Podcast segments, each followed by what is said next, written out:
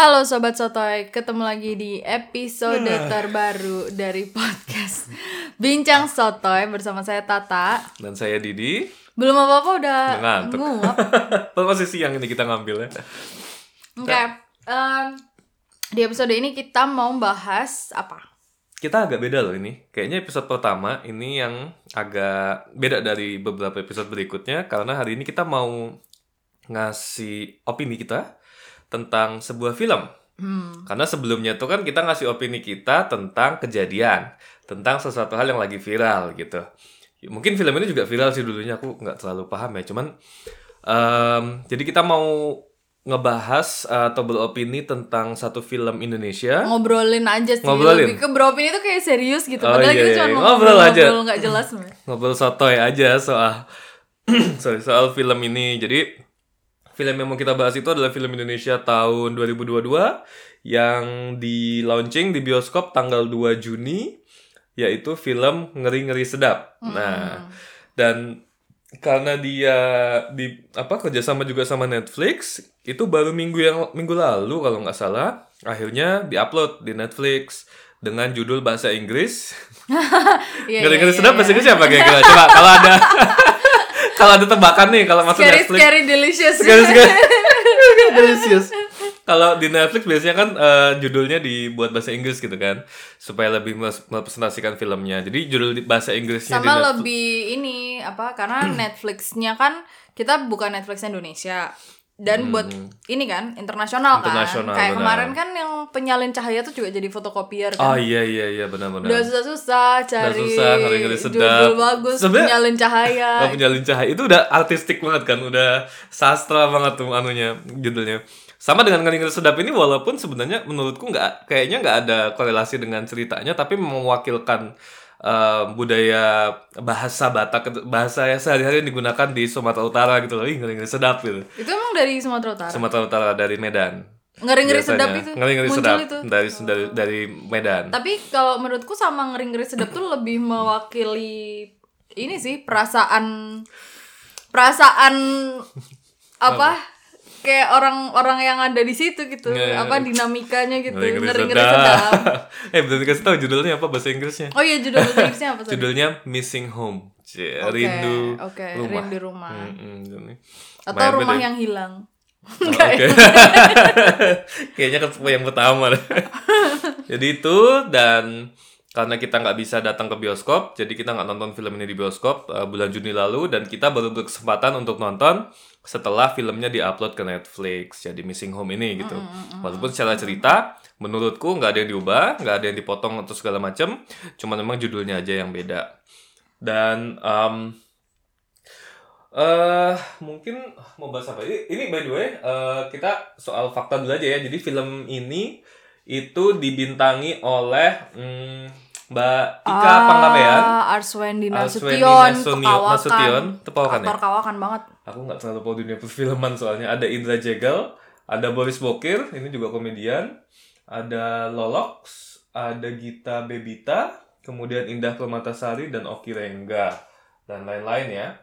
Dan kemudian eh, film Ngeri Sedap ini sendiri itu dirilis de- eh, oleh production house Imaginary bekerjasama dengan Katanika Entertainment. ini baru ya Ini- jarang ya Iya, ini kemarin waktu awal. Jadi ini aku kemarin juga nggak research film sama sekali, cuman denger film ini dari online, dari Twitter segala macem.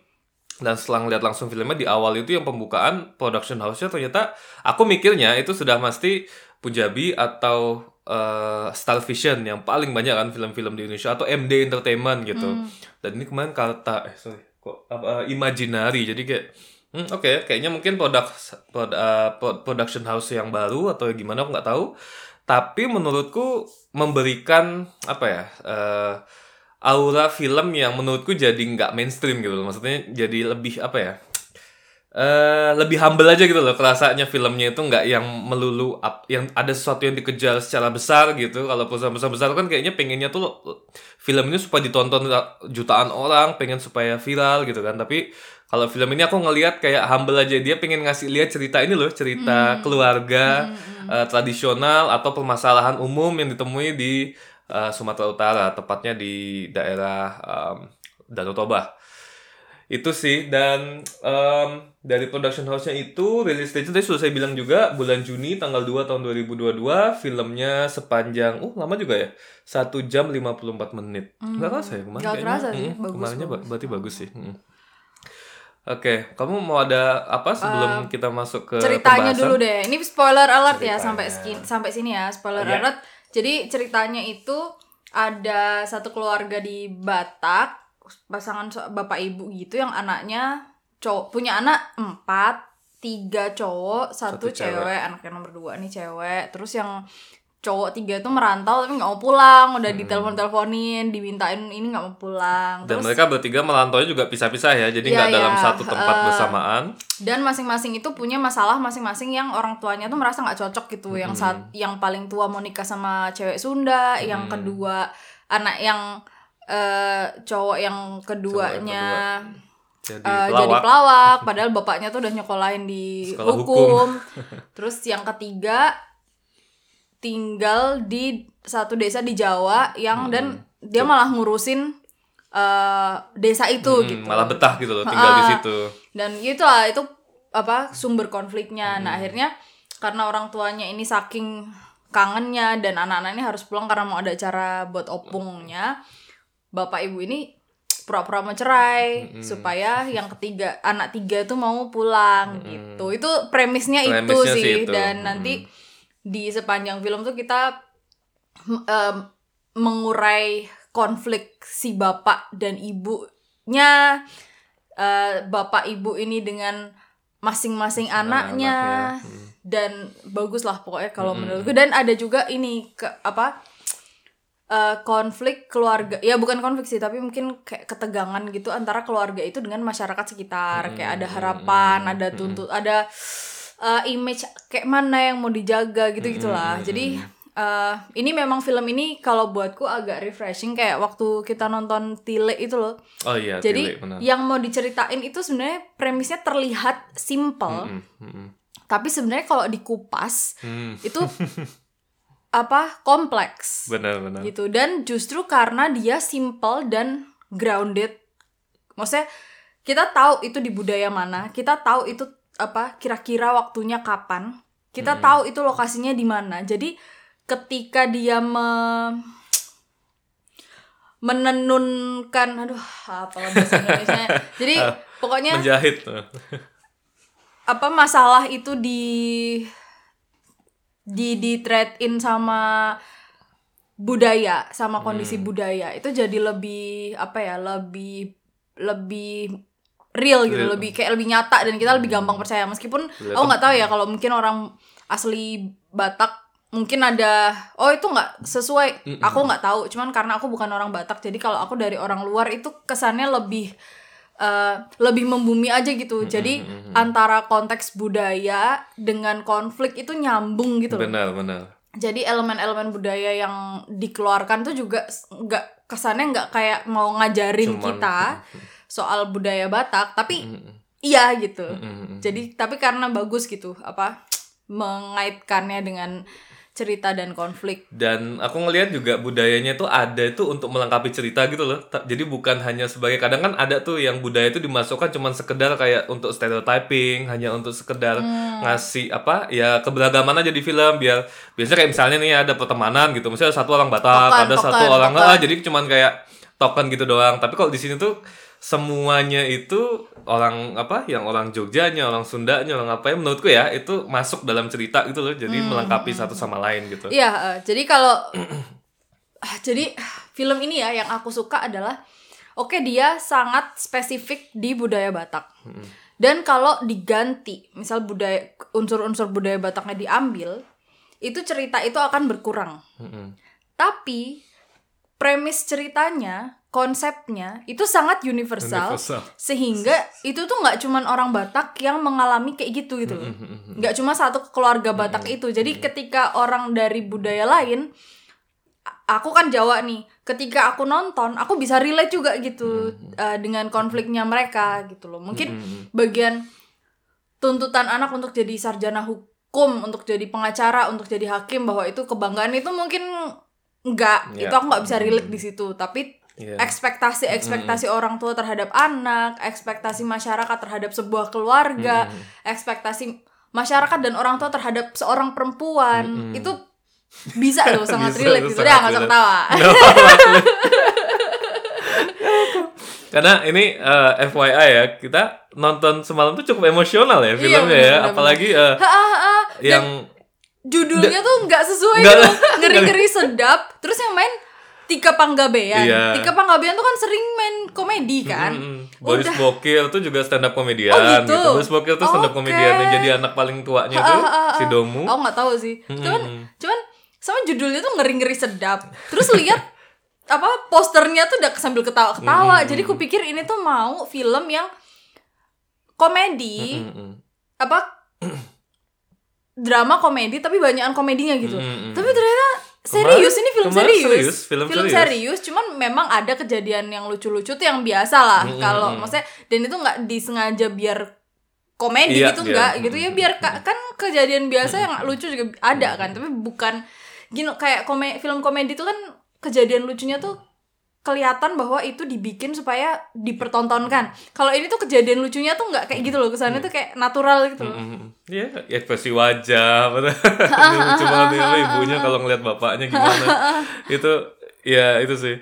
Dan apa? eh, aku juga ngelihat film itu tuh gimana ya? Em, ah apa ya? Aktor-aktornya juga refreshing karena aku ngelihat aktor dan Yes. aktrisnya itu nggak yang kayak yang kita lihat biasa di FTV yang apa ya dibuat sedemikian Atau rupa film-film dikemas populer atau juga kan. film-film populer ah, yang dikemas sedemikian rupa yang cantik dan secantik ganteng dan versi seganteng mungkin, eh, eh, eh. versi yang bisa dijual di di di entertainment Indonesia gitu loh jadi ini aku ngelihat karena mereka aku ngelihat selektif juga ngelihat apa ngambil aktor-aktornya juga yang em, kalau bisa keturunan atau bahkan orang asli dari apa Sumatera Utara gitu jadi itu aku udah udah suka dan ditambah lagi ternyata pemilihannya pun menurutku juga bagus untuk membuat keluarga yang bisa relatable buat kita semua gitu loh Hmm, ini Kalau- bukan ini ya, bukan ya aktor dan a- apa aktor yang ada di film ini ya good looking semua.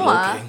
Tetap good looking. Cuman maksudnya good lookingnya itu yang eh, kita bisa relate gitu, yang wajar yang biasa kita lihat sehari-hari gitu, nggak yang didandanin kan kadang ya kalau nggak make up tuh ya biasa aja, cuman Iya. di make upin dan dipakein baju Iya, yang iya. biar glamor, biar Iya. mentereng gitu kan. Kalau ini tuh enggak gitu, natural halus gitu. putih yang kulitnya yang ya teman-teman tahu lah kalau misalnya kayak ngelihat eh, aku nggak tahu judulnya apa tapi kayak misalnya em, aku naksir dengan tukang eh, misalnya tukang delman tapi biasanya coba lihat ada tukang delmannya Dulu sih tuh FTV, FTV. Reza Radian, Reza Radian. Reza Radian jadi apa apa kusir. kusir delman Aku seumur umur ngelihat ada ku, maksudnya aku tumbuh di masyarakat yang masih banyak delman gitu, masih banyak andong kan kalau di tempatku. nggak ada Gak ada yang model gitu. kayak Reza Radian ya Allah. terus ada yang jatuh cinta sama tukang isi bensin apa Oh iya itu- tapi mbaknya cantik itu banget. Nikita Mirzani eh, eh, Nikita, Nikita siapa Mirzani, siapa Nikita banget. Willy bukan Iya kah? Kayak- eh, nggak Kayaknya tahu ya bukan, bukan deh. ya Bukan bukan bukan. atau tapi Putri Marino aku lupa pokoknya enggak enggak Putri Marino bukan. Pokoknya ada itu Tapi cewek iya, juga tapi cakep juga, banget iya. ini yang jadi kerja di Pertamina. Maksudnya itu nggak sehari-hari gitu. Nggak sehari bukan berarti dia nggak boleh ya cewek cewek yang kayak gitu nggak boleh kerja di itu atau Reza Radian nggak boleh kerja andong juga tuh ya itu boleh aja cuman kan kondisi nyata di di lapangan itu agak tidak relatable gitu loh kalau kalau itu ditaksir sama orang-orang yang lewat itu ya wajar kalau misalnya bentukannya kayak Iyalah, lewat Radian gitu. Tiba-tiba. ada mungkin naik delman juga nggak nggak bayar juga nggak apa-apa biar bisa naik di sebelah Pak Kusir.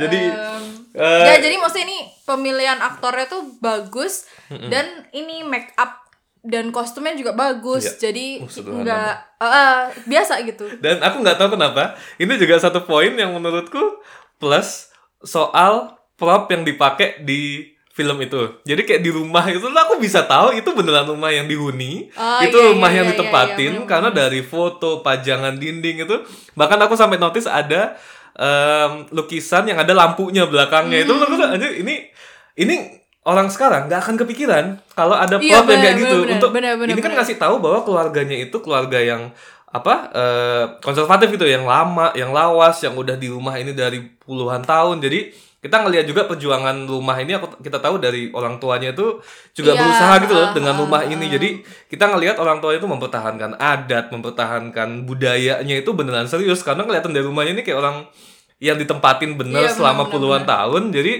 berbeda apa 180 derajat sama kehidupan anak-anak yang sekarang gitu loh yang di Iya, kota ah, yang apa udah ah, beda. ibunya ini masih terjebak di bapak ibunya nih ya masih terjebak dengan gaya hidup lama gitu loh dan aku Dengan percaya gitu. Iya iya iya. Ada ini ada kristikan apa The Last Supper tuh aku aku bukan ini ya. Maksudnya aku tahu gitu di rumah nenek, kakek nenek, di rumah apa yang eh, apa lah anggota keluarga yang agak udah senior senior. Pasti ada kristikan pasti ada itu. Pasti, ada itu. pajang apa lukisan yang Pajangan. kristik pasti Mm-mm. ada itu. Heran Bagus aku langsung ketawa. Oh iya bener banget nih. Karena kalau kemarin kita nonton film bukan film sih TV series yang Reza Radian sama Putri Marino itu oh iya iya iya. rumahnya bagus tapi itu kelihatan bahwa itu rumah orang sekarang Iya, kan modern iya, banget iya. loh bersih dingin aja gitu menurutku Minimalis. nggak ada nggak warm gitu loh. Kalau rumah tuh kan kayak warm ditempatin gitu kan menurutku ya.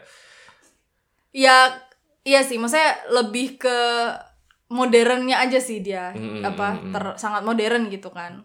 Tapi kalau yang ini tuh iya benar pas gitu loh kalau Mm, mm, rumah mm, orang tua di desa di kampung halaman itu kayak gitu gitu mm. rasanya bahkan aku menurutku ya menurutku eh apa lebih ma ini film ini plotnya itu lebih bagus dari film-filmnya Joko Anwar mah menurutku ya serius plot-plotnya Joko Anwar di film beberapa film yang settingannya desa, settingannya zaman dulu. Kalau zaman dulu mungkin agak susah ya. Cuman nggak tahu kenapa feelingnya menurutku itu lebih apa ya believable aja di sini gitu loh. Hmm. Nggak bukan apa ya ketoknya itu kelihatan tuh bahwa itu sesuatu ya itulah mewakili banget lah gitu. iya iya iya. itu sih. Eh, kemudian juga dari sisi kalau aku ya dari sisi budayanya juga aku suka banget eh, apa ya gambar-gambar dan lokasi yang diambil Hmm. karena luar biasa Iya, bagus. bagus. Itu ibaratnya aku lihat bisa sebagai promosi Danau Toba karena memang beneran Benar-benar. dikasih lihat bahkan aku juga mikir tadinya yang ada scene adegan ibunya diajak jalan pertama kali aku mikir cuma jalan ke kota ke ke Medan atau ke mana yang agak jauh ternyata diajaknya ke Danau Toba juga tapi dengan view yang berbeda piknik gitu Hmm. "Wah, ini keren banget ya kalau sini dengan langit biru eh, rumput hijau yang mana eh refreshing juga karena di Indonesia tuh menurutku susah gitu loh nyari view sebagus itu. Maksudnya kalau di tempat yang kayak wisata yang sudah dieksplor itu itu beda ya. Tapi ini yang beneran ngasih lihat bahwa Indonesia tuh masih ada loh spot-spot yang eh, nggak kalah gitu dengan dengan luar negeri yang nggak cuman over untuk turis doang untuk apa. Tapi ini ini loh ngasih lihat sisi lain. Apalagi Danau Toba kan menurutku juga tidak sepopuler yang di Jawa atau di Bali kan dalam hal atau di Lombok atau di NTT gitu dalam hal pariwisatanya. Jadi aku ngelihat juga sebagai promosi bagus ya. itu juga bagus banget heeh. apalagi ada yang waktu event ke mbahnya ke opungnya. Kembahnya mbahnya. Jawa yang masuk. Itu kan masih ada rumah-rumah tradisional em, sukunya apa ya kalau di suku Batak ya? Eh, correct me if I'm wrong ya kalau kesalahanku aku maaf ini ketidaktahuanku. Jadi dari rumah-rumah tradisional suku Batak itu yang masih rumah panggung berjejer di pasarnya itu uh, itu sesuatu yang aku nggak pernah lihat. Dan lagi ini refreshing karena ini backgroundnya budayanya bukan di Jawa gitu loh Iya, Jadi- ah, benar-benar banget. benar Ah, banget, jadi kayak banget. refreshing aja gitu kayak gimana sih kamu tuh seneng loh kalau ngelihat Indonesia tuh dari kacamata yang lain gitu loh nggak cuma dari kacamata Jawa, Jakarta, Jogja, Bandung, Bandung udah berapa kali buat film Bali. Bali. Bali bagus juga Ba- ba- sih. Cuman bukan, eh, masalahnya banyak film yang di Bali itu orang Jakarta yang di Bali, Iya, orang benar. bule yang di Bali, Mm, mm, mm, Bu- belum banyak yang orang orang Balinya Balinya bener gitu. bener Ah, ah, akan lebih refreshing gitu loh ketika orang aslinya di situ yang di, di- diperlihatkan yang main ke film itu jadi udah mulai aku lihat progresnya sudah bagus ya Indonesia ya walaupun masih belum sampai ke tahap yang menurutku memuaskan tapi come on it, it- it's going to the right direction kalau Iya. ngelihat dari film ini ya karena Iya. asli refreshing banget Sama ternyata memang film kayak gini tuh ternyata ada pasarnya juga kan. Kayak kemarin Tile tuh kan langsung Mm, ini banget benar, kan, benar. langsung apa namanya? eh terkenal gitu. se Indonesia padahal Iya, itu padahal itu aku ngelihat mereka bikin filmnya itu untuk skop yang kecil yaitu festival Iya, yaitu benar, benar. orang lokal untuk Jogja karena eh, dia banyak diikutkan ke festival nggak langsung ditaruh di apa media online gitu kan dan ternyata tuh bisa Iya, gitu iya dan budaya yang spesifik gitu loh. Nggak harus budaya Jakarta, anak metropolitan. Nggak nggak sel, nggak nggak kayak gitu gitu loh. Jadi ada tempat, ada pasarnya untuk film-film yang menjun apa mengangkat budaya uh, lokal di Indonesia. Karena kita tuh nggak kurang-kurang kalau masalah budaya lokal Iya. tuh dibikin dari Sabang sampai Merauke. Se- Misal satu bulan satu film Mm-mm. Bisa berapa tahun. Dan apa ya, menurutku tuh juga kalau mau film-film kayak gini menurutku juga lebih bagus ketika kamu tuh fokus aja ke masalah yang kecil menurutku ya. Iya, ha. Karena kebanyakan budaya Indonesia tuh ada, tapi itu sebagai pelengkap atau sebagai background. Aku inget banget waktu itu eh, film action Aku yang dibintangi oleh em, Rook, eh, siapa tuh eh, Rook siapa tuh yang jadi anu musuhnya di Iron Man? Aku lupa yang gondrong itu sya- bla bla bla Rook, aku lupa namanya Oke. siapa. Dia jadi villain di eh, Whiplash di Iron Man 2 Hmm. dan dia jadi villain juga di film itu yang ke- kelihatannya sih budgetnya gede banget gitu loh. Jadi dia mau buat film action tapi itu skala besar dengan mafia, dengan Itu, perdagangan sorry, narkoba. Itu yang protagonisnya polisi Amerika. Eh, iya kerja sama sama eh, polisi Indonesia kalau nggak salah si Kellen Lutz yang main di Twilight bukan sih itu? Ken Lutz. Oh iya itu ya. Aku lupa. Tapi polisinya ada si ini juga, si siapa tuh? Todd Iko Uwais. Serius? Aku ingat Todd Iko Uwais Oke. juga. Polisi Indonesia jadi kerja sama sama aku lupa Saya eh, aku cari deh. polisi eh, Interpol atau gimana gitu. Tapi poinku adalah em, itu tuh sekali lagi memakai formula menurutku ya formula luar negeri gitu untuk menjual filmnya. Jadi ada film action, ada perdagangan narkoba, perdagangan oh iya Kellen Lutz benar. Iya kan? Ah, Bener itu tuh kan? aku lupa soalnya mukanya. Terus ada apa mafia bahwa Indonesia ini gangster segala macam yang akhirnya mereka di Java Hit bukan? Java Hit, ya Nah. benar. Ah, filmnya itu Iya, di iya. endingnya mereka tembak-tembakan, ada ini di tapi backgroundnya itu borobudur. Tapi Jadi cuman sebagai tapi background doang. sebagai background doang gitu loh. Budayanya kayak ya udah kayak kita kalau lagi teater itu cuman backdrop. Jadi nggak ada kepentingnya itu. Backgroundnya diganti di depan piramid Mesir pun juga nggak meng- akan- mengganggu cu- cerita gitu loh dan jadi menurutku apresiasinya kurang. Tapi ketika film itu diambil dengan konflik sehari-hari, dengan konflik yang relate dengan daerah itu, menurutku malah jadi lebih unik, lebih spesial. Kayak Tilik itu kan juga itu masalah banyak orang di Bantul kan kalau itu tuh ini jadi masalah loh ibu-ibu apa em, gosip segala macam tuh ada nih yang suka nilik segala macam ternyata itu budaya di di Bantul di Batak juga cara apa pendidik anak itu ekspektasi ke anak itu apa itu kan juga budaya setempat yang mana bisa dilihat ke tempat lain tapi ada sesuatu yang membuat unik gitu loh Iya. di wilayah itu Uh, Sebenarnya bukan ini sih. Boleh sih kalau misal mau film yang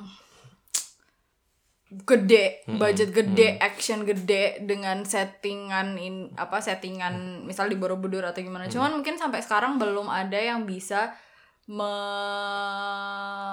apa ya? membuat unsur-unsur yang oh gini, sorry. Kalau di film science fiction, santai-santai misal kayak di Blade Runner gitu ya Hmm.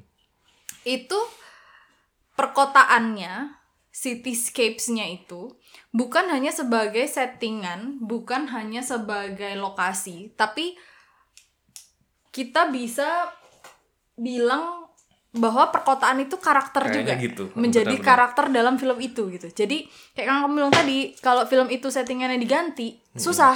Iya. Jadi ada gitu loh artinya. Kenapa sih kayak di Blade Runner itu kalau gedung apa gedung pencakar langit itu bentuknya kalau yang atas makin kecil, yang bawah apa gede gitu dan Hmm. kalau yang di atas tuh biasanya orang-orang kaya itu ada gitu ininya apa artinya gitu. Hmm.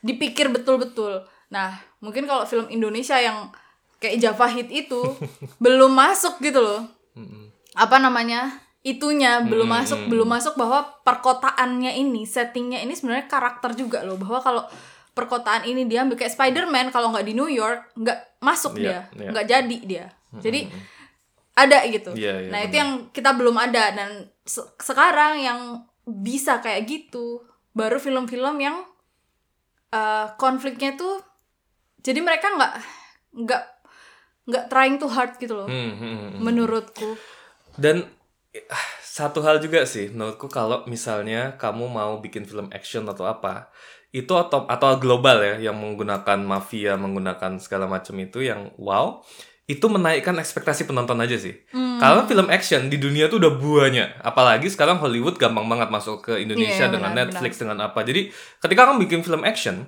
pembandingnya tuh pasti action Hollywood gitu. Iya, pasti itu. ah, susah ya. Kayak makanya menurutku kayak eh, dan ini aku apresiasi sebenarnya sudah ada. Kayak film superhero Indonesia. Film Gatot Kaca segala macam. Itu nonton ada. emang Gatot Kaca udah kan eh belum ya Gundala oh yang Gundala itu udah ya nonton. contoh Gundala deh jangan Gundala. komentar ya Gatot Ya, Kaca Nggak itu maksudku justru Gundala karena aku udah nonton. Karena jadi Gundala pun eh, terlepas dari ini ya. em, kita bahas film Gundala nanti. Cuman terlepas dari aksi masyarakat itu juga otomatis membandingkannya dengan MCU karena itu yang sudah established atau segala macam. Kadang nggak melihat bahwa ini masih usaha awal segala macam. Itu masih itu mempengaruhi. Kedua, yang bikin film juga punya ekspektasi itu masalahnya. Iya, Jadi uh, uh, ketika aku jujur Gatot Kaca aku belum nonton, aku pengen nonton, tapi secara tertariknya nggak waktu kayak aku tertarik sama Gundala waktu pertama sebelum nonton ya. Aku pengen banget nonton Gundala, aku pengen tahu gimana filmnya itu. Setelah nonton Gundala aku ngeliat ah, kayaknya nih mereka juga ekspektasinya mau kayak MCU gitu loh. Jadi Hmm, dibuat banyak apa namanya? Em, apa kayak hinting-hinting bahwa nanti akan ada mereka tuh superhero semua jadi satu film, akan Iya, ada episode kedua, ketiga, keempat. Ini masing-masing akan punya background cerita yang dia cuma ngasih tahu sedikit nanti ya supaya kita penasaran gitu. Jadi menurunkan kualitasnya gitu loh yang menurutku disayangkan. iya benar-benar Jadi makanya aku sekarang pengen nonton Gatot Kaca tapi nggak sepengen itu gitu loh. Maksudnya aku takut juga ketika udah ekspektasinya tinggi kayak Gundala kemarin juga ternyata oh, ternyata kurang gitu.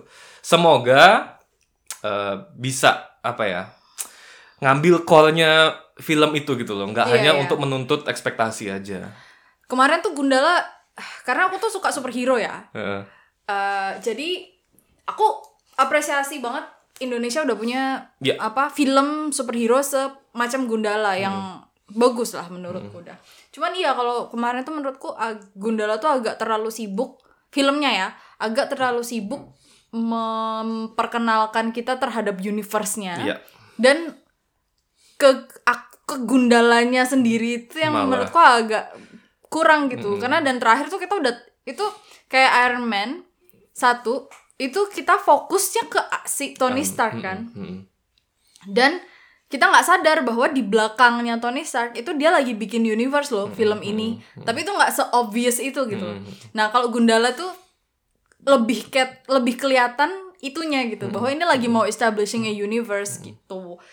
Yang menurutku yaitu uh, apa ter nggak tahu ya mungkin ini bener atau enggak tapi kelihatannya seperti terpengaruh MCU yang ya jangan dinafikan bahwa MCU, MCU itu- memang dobrakan banget. Yang sekarang dia jadi menentukan ekspektasi masyarakat terhadap film superhero dan Iya. kamu kalau mau uh, bikin film superhero yang beda harus beda sama sekali kayak Joker yang Mm, DC kan mulai Joaquin. Mm. Phoenix kemarin tuh beneran beda banget konsepnya dan nggak dimasukin ke em, DCEU kan. Universe-nya. Mm-mm.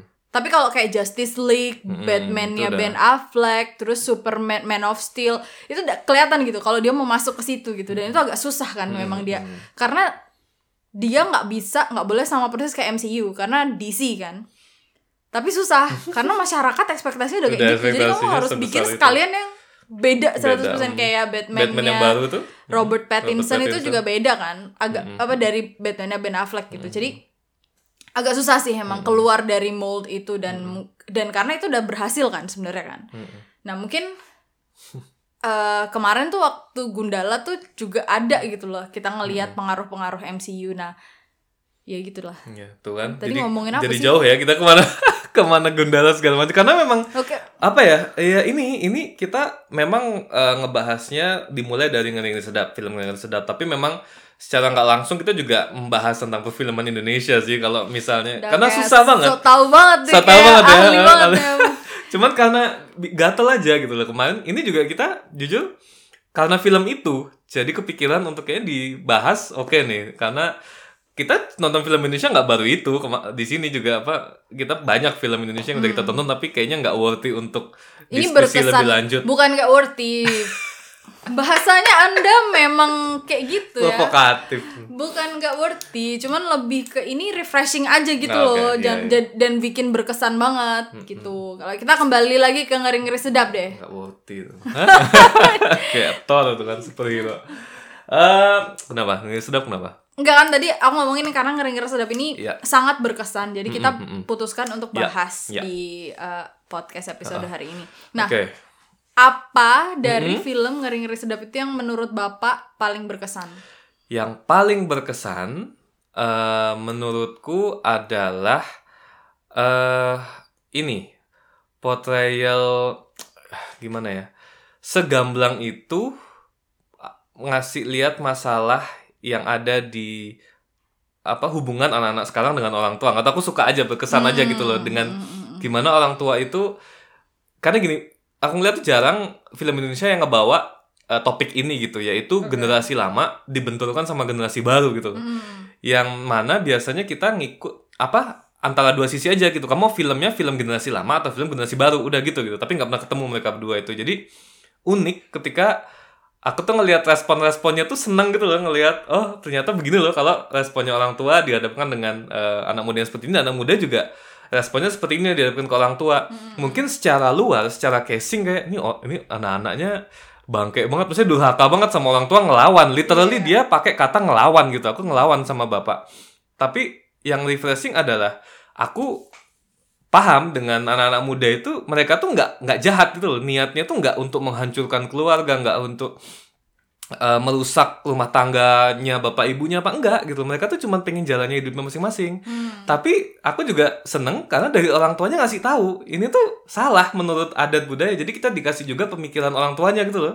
Iya, yang iya. dia dapat secara pertum apa secara tumbuhnya si bapaknya nih ya kita ambil contoh ya. Bapaknya tuh tumbuh memang dengan cara yang seperti itu cara A dan ketika cara B datang yang beda itu pasti menurut dia tuh sebuah, sebuah kegagalan. Jadi aku bisa ngelihat dari dua kacamata yang berbeda gitu loh. Dan bahkan dari generasi yang sama pun tuh outcome-nya tuh bisa mempengaruhi ke laki-laki dan ke perempuan yang berbeda. Itu aku Iya, juga iya, senang iya. ngelihatnya. jadi kayak oh iya ya, ini lucu aja gitu. Kayak apa di di di, di dibenturkan dua dua dua dua generasi ini yang yang mana kalau mau diambil secara umum general ini relatable banget Iya, buat benar. ya, penonton dari berbagai kalangan menurutku ya kalau kamu? Eh, sebenarnya aku mau nanggepin yang Oh, nanggepin, boleh, boleh. ya. Em, bahwa kan ada tuh eh kalau di budaya Indonesia tuh eh terutama sih di aku ya Mm-mm. budaya Jawa tuh sama budaya mus Islam Muslim Mm-hmm. tuh sering tuh anak durhaka. Oh iya benar. Tapi orang tua tuh nggak pernah bisa durhaka. Kesannya ya kesannya. Padahal nggak di dalam agama Islam tuh ada juga ajaran kalau orang kewajiban orang tua tuh apa dan kalau orang tua tuh bisa juga gitu loh disebut apa eh, tanda petik durhaka. Jadi sebenarnya kan itu durhaka itu ketika tidak mau memenuhi keinginan tanggung jawab Tanggung kan memenuhi ke- kewajiban sebagai perannya lah. Oh oke. Iya kan? Dia kan? Sebenarnya itu Iya, kan. iya, kamu sebagai anak tuh durhaka ketika kamu nggak memenuhi kewajibanmu sebagai anak. Tapi sebenarnya bisa loh orang tua itu tidak memenuhi kewajiban sebagai Bisa orang tua tuh juga. bisa juga gitu. Cuman selama ini tuh kan jarang dilihat kan, kayak satu arah gitu. Cuman anak gitu yang bisa durhaka.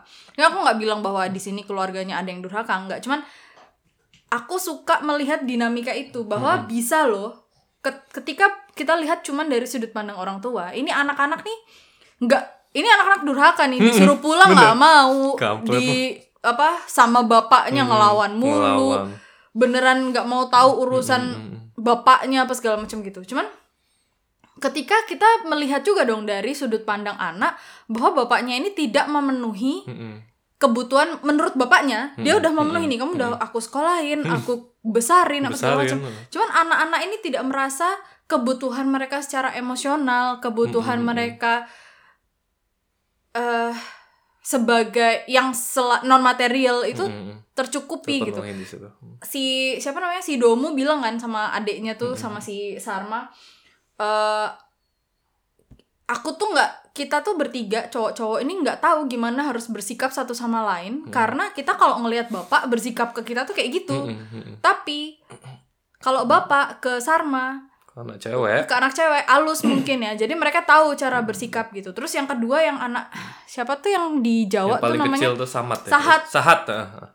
itu dia bilang kan langsung justru ke bapaknya itu kenapa dia jadi dia lebih milih untuk tinggal sama eh, orang tua angkat. orang ya angkat ya karena Angkat. nggak nggak formal tapi maksudnya pak Mm. si Pak Pomo yang di Jawa ini dia bilang bahwa ini loh Pak Pomo itu satu hal yang bikin aku betah sama dia dan memilih untuk tinggal sama dia itu dia mau mendengarkan Dengerin. Mm. yang aku nggak dapat dari bapak dia ngajarin aku untuk mendengarkan dia ngajarin aku untuk istilahnya apa ya cara hidup bersama orang gitu kan Pak Pomo bilang kan bahwa urep iku urup Mm, mm. hidup jadi manusia itu harus bermanfaat itu hal-hal yang dia bisa ngobrol sama Pak Pomo tapi nggak Mm, bisa, ngobrol sama sama, bapaknya. bapaknya gitu Dan bahkan Jadi- sampai keluar kan dia ngomong, ini tuh harusnya aku dapat dari iya bapak loh. tapi aku nggak dapet loh malah, malah malah nggak jadi dapet. dapetnya dari orang, Orang lain. lain. jadi kita melihat dari dua sisi gitu loh bahwa Mm, mm. kebutuhan si anak-anak ini juga tidak terpenuhi dari si bapaknya dan itu yang menyebabkan mereka lebih milih untuk jauh. Mm, mm. karena ketika mereka jauh mereka lebih bahagia. Hmm. kan kayak si anak yang keduanya siapa namanya itu? Gabe Gabe. yang jadi komedian dia bahagia dia bangga dengan profesinya tapi sama bapaknya tuh dijatuhin terus. Ah enggak itu maksudnya Iya.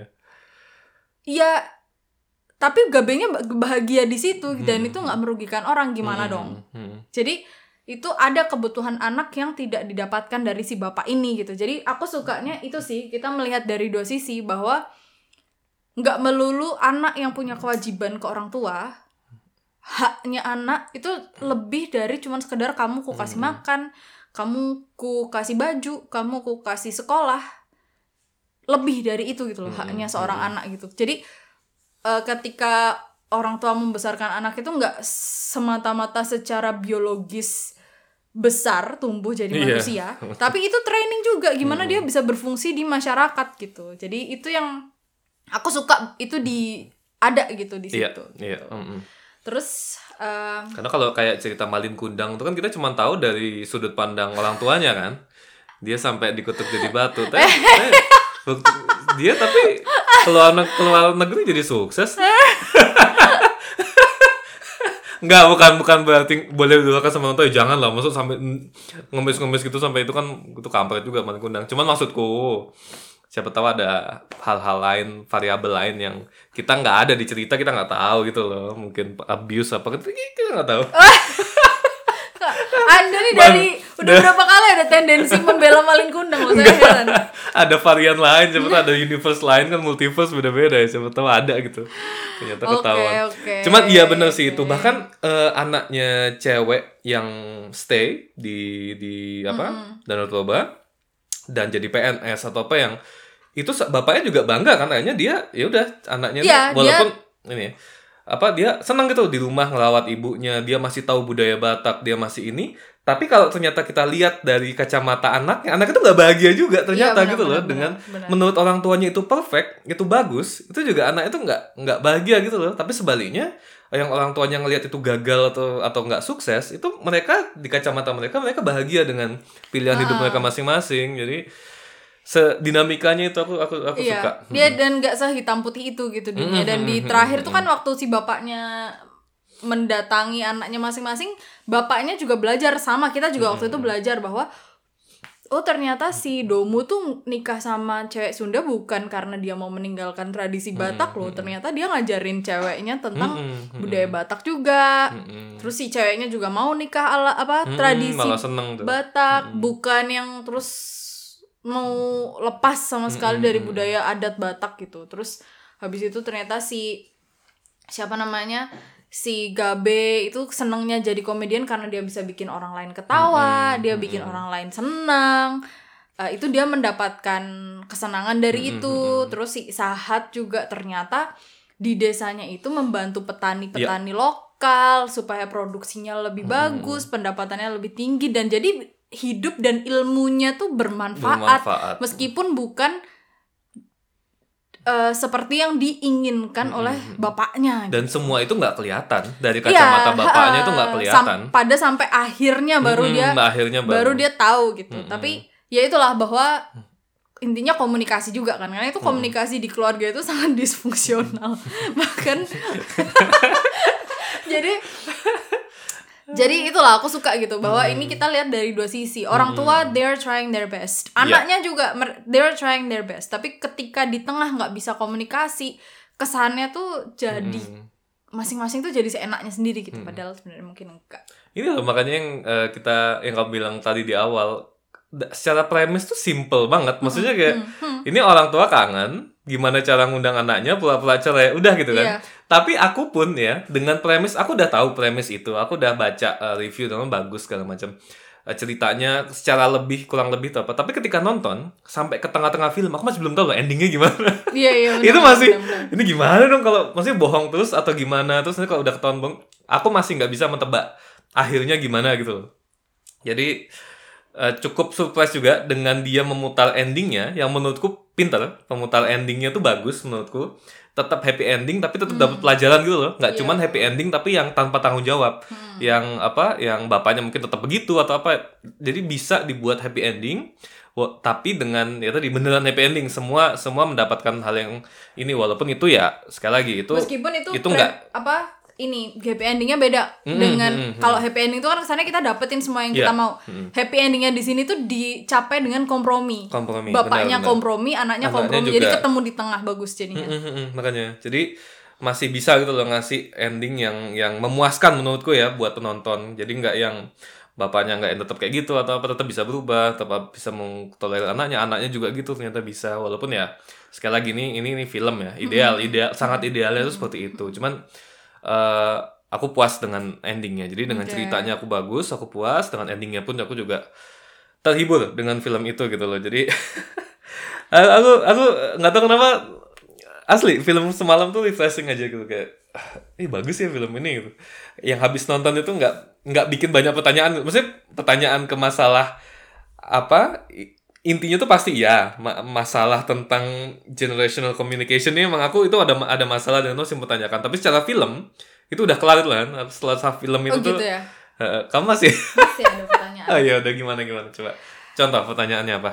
Kita tahu nih endingnya si bapak damai sama tiga anaknya. Hmm. kita tahu endingnya most likely bapak si bapak setuju Ya. si Domu nikah, Nikah. sama pacarnya. Si Gabe sudah direstui oleh bapak jadi komedian si Sahat juga udah damai si Sarma apa kabar Oh iya bener, aku malah lupa.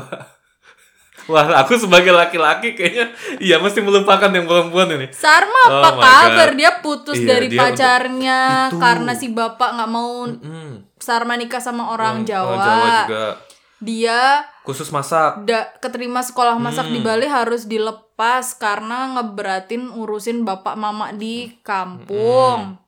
Dia jadi PNS akhirnya keluar juga karena Iya sih, dia bener tuh, kacau. akhirnya mener jujur aja bahwa dia nggak bahagia gitu jadi PNS. Hmm. Terus tapi di akhir film kita tidak tahu Kita nggak tahu, nasibnya, iya, bener. indikasi nasibnya tuh. Sarma pun nggak tahu kita. Dan memang jadi, tapi paling enggak dia sekarang stay dengan ibunya emang pilihan udah. Menurutku Belum tentu dong, karena dia karena dari awal, dari kita tahu bahwa Sarma itu stay di situ karena tem- tiga kampret saudaranya nih nggak ada yang mau tahu ada urusan mau rumah. peduli. Jadi Hmm. dia sebagai anak perempuan kalau nggak aku siapa lagi gitu. Terus ibunya dia nemenin ibunya pun kan karena memang nggak ada Nggak ada nggak ada opsi jalan- lain. nggak ada opsi lain. Dia nggak mungkin ikut tetap tinggal sama bapaknya. Mm-mm. Tapi kita nggak tahu loh dia masih mau cari sekolah. Iya, iya benar. masak atau enggak? Atau dia mau buka rumah makan? Atau kita nggak tahu loh. Sarma tuh kasihan tuh Kasihan. sampai Paling kasihan itu sampai sampai det- apa menit terakhir film kita masih nggak tahu Iya, iya, endingnya Sarma itu happy atau enggak. Dan menurutku juga part yang paling menyentuh di film itu ketika Salma mengeluarkan semua Unek-uneknya, unek-uneknya ha, dia yang dia udah pendam selama ini tuh itu menurutku itu kena semua menurutku. Kena banget tuh. Ke keluarga itu ya nggak cuma ke satu dua karakter tapi ke semua keluarga itu bahwa apa eh, perlakuan sama perempuan itu masih apa ya nomor di nomor dua kan nomor tiga kan nomor empat kan gitu loh. Dibanding Iya, di laki-laki uh, gitu, perlakuan ke laki-laki. Jadi Itu di, itu kayak aku tuh ngerasa kayak ditampar banget di film itu. Oh iya juga. Jadi film ini tuh menurutku menarik karena di satu sisi dia berusaha ngasih tahu itu bahwa Mm-mm, kayak si mama itu kan masalah seumur hidup nikah sama bapak tuh dia punya banyak masalah tapi sama bapak tuh nggak dia nggak pernah dianggap serius loh. Sampai akhirnya pas pak pura-pura cerai akhirnya dia ini bilang si mama bilang iya kemarin awal pura cerainya tuh pura-pura tapi sebelnya tuh nggak pura-pura. Iya, itu kan tapi sebenarnya kan karena nggak ada penyelesaian itu taken for granted kan sama si bapak kan. Terus si Sarma juga sama keluarganya sama taken for granted gitu loh bahwa dia tuh sebenarnya nggak apa-apa dia tuh senang-senang aja gitu Iya kan. iya iya. iya. Jadi filmnya tuh mau ngasih tahu kita bahwa perempuan itu sering digituin Mm-mm. tapi lucunya ketika ending dua orang itu tetap taken for granted lagi Iya oleh filmnya, Oleh filmnya. yang tadinya mau ngasih tahu kita bahwa ini loh perempuan tuh tekanannya kayak gini-gini karena Hmm. selain si Sarma kita nggak tahu ya endingnya si mama eh oke masalah anak-anak dia selesai tapi masalah Sama bapak suaminya. suka ke ke lapo, Ke lapo. apa kabar? Belum. Banyak ada masalah yang nggak selesai gitu Iya, loh benar, maksudnya. benar, benar, benar. bahwa bapak itu suka kalau mama ngomong suka nggak didengerin itu kita belum tahu juga hmm, gitu. cuman masalahnya yang selesai cuma satu kan perkara anak. anak. kan. Jadi eh, lucu gitu di akhir bahwa itu ada miss filmnya Iya, mau ngasih tahu kita bahwa itu tapi di akhir tuh agak aku miss nggak juga ngeliat gitu. itu. Oke bagus bagus. Lebih teliti anda. Bagus itu kacamatanya beda pak. Kacamatanya beda yang Kacamata- udah yang belajar. Bukan bukan. Oh, bukan. karena aku mungkin aku sebagai perempuan juga aku Iya, nyari iya. lah ini terus si Sarma Ini apa dua kabar gitu. gimana? hmm, dua perempuan ini gimana gitu apa kabar gitu. Terus ya gitu sih. Eh, tapi ada satu karakter perempuan yang kita Oh, setuju. Suka. panutanku. Suka banget. Panutanku. Yaitu si Opung. Opung. Opungnya Opung orang tuanya dari bapaknya. Iya opungnya ini ya si dari bapak, si bapak. bapak. mamanya bapak. Jadi kak neneknya anak-anak ini gitu. Yang di luar dugaan Wah, yang padahal nenek-nenek ini kita tahu ya konotasi nenek-neneknya ini adalah dari generasi lawas dua generasi sebelumnya gitu. Yang masih tinggal di desa tradisional tapi ternyata pemikirannya. Pintar banget si Opung benar-benar. Pantas dia untuk disebut. Apa? Opung kalau di apa di Amerika jadi partai Demokrat kayak sama AOC sama itu deh. Bagus bagus. Jadi awal-awal tuh aku biasa aja sebenarnya. Ya mungkin nggak seprogresif nggak seprogresif itu kita nggak tahu. Cuman maksudnya aku awal-awal tuh biasa aja gitu sama opung. Cuman begitu terakhir pas si bapak udah ditinggal sama tinggal mama sama istri anak. terus bapaknya datang ke tempat opung minta eh, dimasakin. Hmm. ternyata opungnya udah tahu bapak tinggal sendiri terus bapaknya nanya lah kok udah tahu kok nggak datang ke rumah nggak ngurusin aku? Aku satu itu aku ketawa karena dude you're an adult man. Udah ubanan. Take care of yourself masak indomie lah kamu tuh. Masih minta diurusin minta diurusin. Kebiasaan. ibunya kapan pensiun? Dah heran aku. Terus opung tuh dengan santainya jawab emang sengaja biar Hmm. kamu tahu rasanya hidup sendiri. Kamu pikir kamu nggak butuh anak istrimu? Nah lo kapok. Aku ketawa langsung langsung wah opung panutanku terus, terus bapaknya bilang juga kan aku tuh bingung sama anak-anak gitu Iya. loh kok Salahku pada di mana, salahku tuh gitu. di mana aku tuh udah didik mereka tuh kayak aku dididik dulu loh dan aku jadi aku bisa sukses dan punya- aku nurut juga dan aku nurut dan Ah. sukses kan gitu dan jawaban ibunya tuh yang aku wih benar juga iya benar Ya, tapi kan ka- apa cara bapakmu itu ya berhasil kalau anaknya kamu. buat kamu anaknya kayak Buat kamu. kamu, ah, anaknya kayak kamu. Yang lulusan SMP, yang Tinggalnya tinggalnya di ya di Batak, sini nggak di Batak, di mana berhasil, sukses. Tapi ketika anaknya kamu sekolahkan tinggi-tinggi, mereka jadi pintar, mereka punya pemikiran sendiri ya edukasi caramu itu ya jadi nggak relevan Iya, jadi lagi harus gitu loh. sebagai seorang sebagai orang tua tuh ya kamu tetap harus belajar terus nggak bisa belajar. berhenti Mm, karena mm, nggak ada mm, habisnya itu Mm-mm, bener.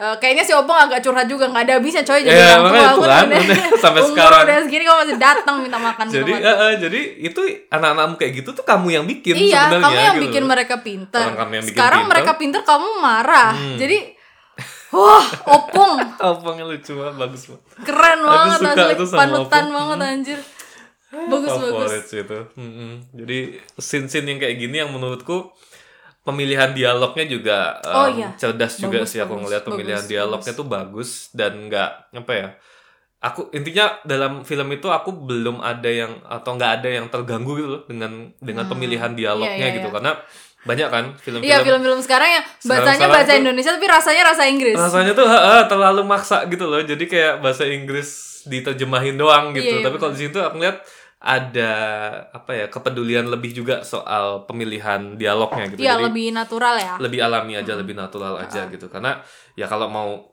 alami banget sih mungkin pakai bahasa Batak ya. Cuman Iya, kan ini tapi Iya, dengan buat- bahasa Indonesia itu buat bagus orang loh. Hmm, Indonesia secara umum itu bahasa jadi bahasa itu kan ada apa berterimanya ya. Nah ini Hmm, bagus gitu loh. Jadi kita tahu bahwa oh ini bahasa Indonesia gitu. Karena Hmm, kadang di film-film baru zaman sekarang tuh bahasanya bahasa Indonesia tapi rasanya kayak itu Hmm, kayak tadi sense-nya tuh kayak bahasa Inggris gitu loh. Jadi aja. agak aneh bahasa Hmm, Indonesianya cuman itu terdengar natural sih terdengar alami buat kuping orang Indonesia.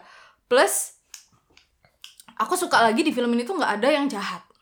Hmm, hmm, hmm. nggak ada villainnya gitu. Ada villain. Ini ya cuman manusia. Hmm, dengan kompleksnya manusia Ba- kadang tuh dalam satu keluarga tuh nggak cocok juga Hmm, gitu loh. Hmm, jadi bukan ada yang jahat ada yang baik. Hmm, bahkan si bapak pun bukan, bukan jahat, jahat, gitu loh. sebenarnya. Hmm. Eh, kita bisa simpati juga gitu loh sama si bapak. Nyebelin cuman nggak jahat. Nggak nggak jahat nggak jahat. Ya kita bisa itulah kita bisa simpati. Jadi film ini tuh berhasil bagus lah. Jadi macam-macam manusia aja gitu loh Eh, cuman tetep lah opung panutan Opung. opung kan Em, gitu sih Oke, bagus sih itu. Gimana? Mau ada tanggapan lain?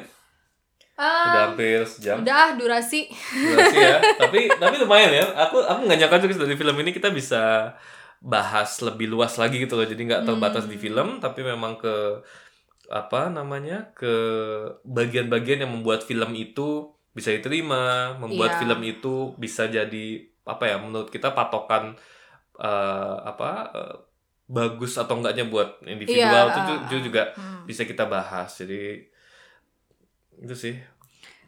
ya Dan kalau teman-teman yang belum nonton juga eh, ngedengerin sedap dan saya nggak tahu kenapa masih dengerin podcast ini berarti oke dengan spoiler itu ya tes nggak apa-apa tapi eh, di Netflix sudah ada ya. Eh, ini kita nggak ada korelasi juga kita nggak ada no no ini no ya nggak ada hubungan- afiliasi sama afiliasi. sekali nggak ini bukan afiliasi promosi berbayar. filmnya eh, cuman eh, karena aku nggak tahu di bioskop masih ada kayaknya udah nggak ada karena bulan Juni di bioskop. Jadi em, bisa ditontonnya di Netflix sih kita juga nontonnya di Netflix ya. Iya. eh lag- eh, search aja eh, missing home itu itu itu keluar kalau nggak sedap aku nggak tahu search sedap bisa ketemu apa nggak cuman missing home kalau judul bahasa Inggrisnya Hmm. Iya ya. Dan em, inilah aku senang lah kalau film kalau Indonesia bikin film-film kayak gini makin banyak. mm-mm. Em, nggak kalah kualitas cerita dan apa eh, gambarnya sama Iya. film-film Hollywood Da- keren lah. dan aku nggak tahu kenapa sekarang tuh soalnya film Indonesia didominasi eh, atas kekaguman sama Joko Anwar doang. Itu yang aku masih agak kurang gitu loh. Maksudku Joko Anwar tuh bagus ya saya bagus. Cuman nek aku secara film pendapatku pendapatku menurutku filmnya tuh masih kurang menurutku ya. Jadi dan entah kenapa rakyat orang Indonesia tuh netizen banyak yang mengeluh-ngeluhkan gitu loh. Jadi kayaknya jadi menurutku menutup pintu-pintu produser lain yang sebenarnya nggak kalah gitu loh. Yang masih kecil-kecil tapi juga nggak kalah. Ide ceritanya bagus atau produksi filmnya bagus gitu. Karena kalau dari sini aku ngelihat sih sutradara ini Benedion Raja Guguk Benedion itu kalau nggak salah eh, komedian juga. Produsernya Dipa Andika penulisnya Benedion Raja Guguk pemerannya itu tadi kemudian sinematografi Padrina Dea produksi Imaginary jadi aku nggak ngelihat nama-nama yang biasa muncul di film-film besar Indonesia Eh, kayak si siapa tuh kok? Reza Radian tuh sama siapa aja ya biasanya? Satu house productionnya tuh biasanya Reza Radian tuh sama itu aja pokoknya. Oh iya, Eh, aktornya itu, aktornya itu, itu aja. gitu. Jadi ini refreshing aja bukan mereka semua lagi bukan produsernya bukan dari ini. Jadi ada sesuatu yang menurutku ini arah yang bagus gitu loh ketika Iya, banyak ah, film-film di luar itu Jadi itu lebih bisa beragam ya. lebih bukan beragam. berarti nggak bagus, bukan bukan cuman nggak bagus nggak em, lebih beragam aja Iya, filmnya. ha-ha. Ha-ha. cuman dia sih aku kalau emang aku bukan personal aku Udah mukanya gini kamu kayak Enggak. jangan jangan. Bukan. tapi serius aku. Aku tuh agak khawatir karena Kenapa? Nggak apa-apa sih. Banyak fans ya? Bukan, bukan. Lebih Kita ke dihujat? Enggak. Kita nggak aman. Sotonya terlalu jauh gitu Oh takutnya. iya iya iya udah. Cuman aku aku curhat ya itu Pribadi ya, pribadi aja pribadi personal bukan sih. taste-nya di situ. Bukan taste-nya di situ. Kalau orang lain suka ya terserah. Cuman buatku ketika ada film-film ini itu lebih Iya, refreshing, ini lebih aku suka banget sih. lebih menarik. Jadi jalannya nanti ke filman Indonesia tuh lebih oke. Waduh. Belum ada lagu penutup. sorry, sorry. ada lagu penutupnya maaf. Tapi udah udah udah udah udah udah udah disuruh udah suruh selesai Udah, sama udah selesai. komputernya. Udah. Oke, kalau gitu kamu nutup. Um, eh, oh, kalau misal eh, dari sobat sotoy ada tanggapan, misal ada yang nggak setuju atau setuju atau apalah mau nambahin Ya. info, Ya, ya. kita ada di Twitter, ada di Instagram, ada di YouTube juga. Jadi silahkan kasih komen atau mention atau DM dan podcast bincang soto juga uh, keluar setiap hari Jumat jam Yes. 4 sore WIB di Spotify. Yes. Tapi kita juga ada di Google Podcast, Apple Podcast, um, YouTube. Amazon Music, Music, YouTube, YouTube. ada juga di Pogo FM aplikasi Mhm, mhm. podcast. Uh, jadi ya kita ada di mana-mana lah. Oke. Jadi silahkan apa kalau kata Kunjungin aja. youtuber ya like, Like and follow and, follow, subscribe. Subscribe. Oke deh, kalau gitu sampai jumpa ya di episode berikutnya. Salam dari kita semua. Kita semua. Tata, Bye. bye.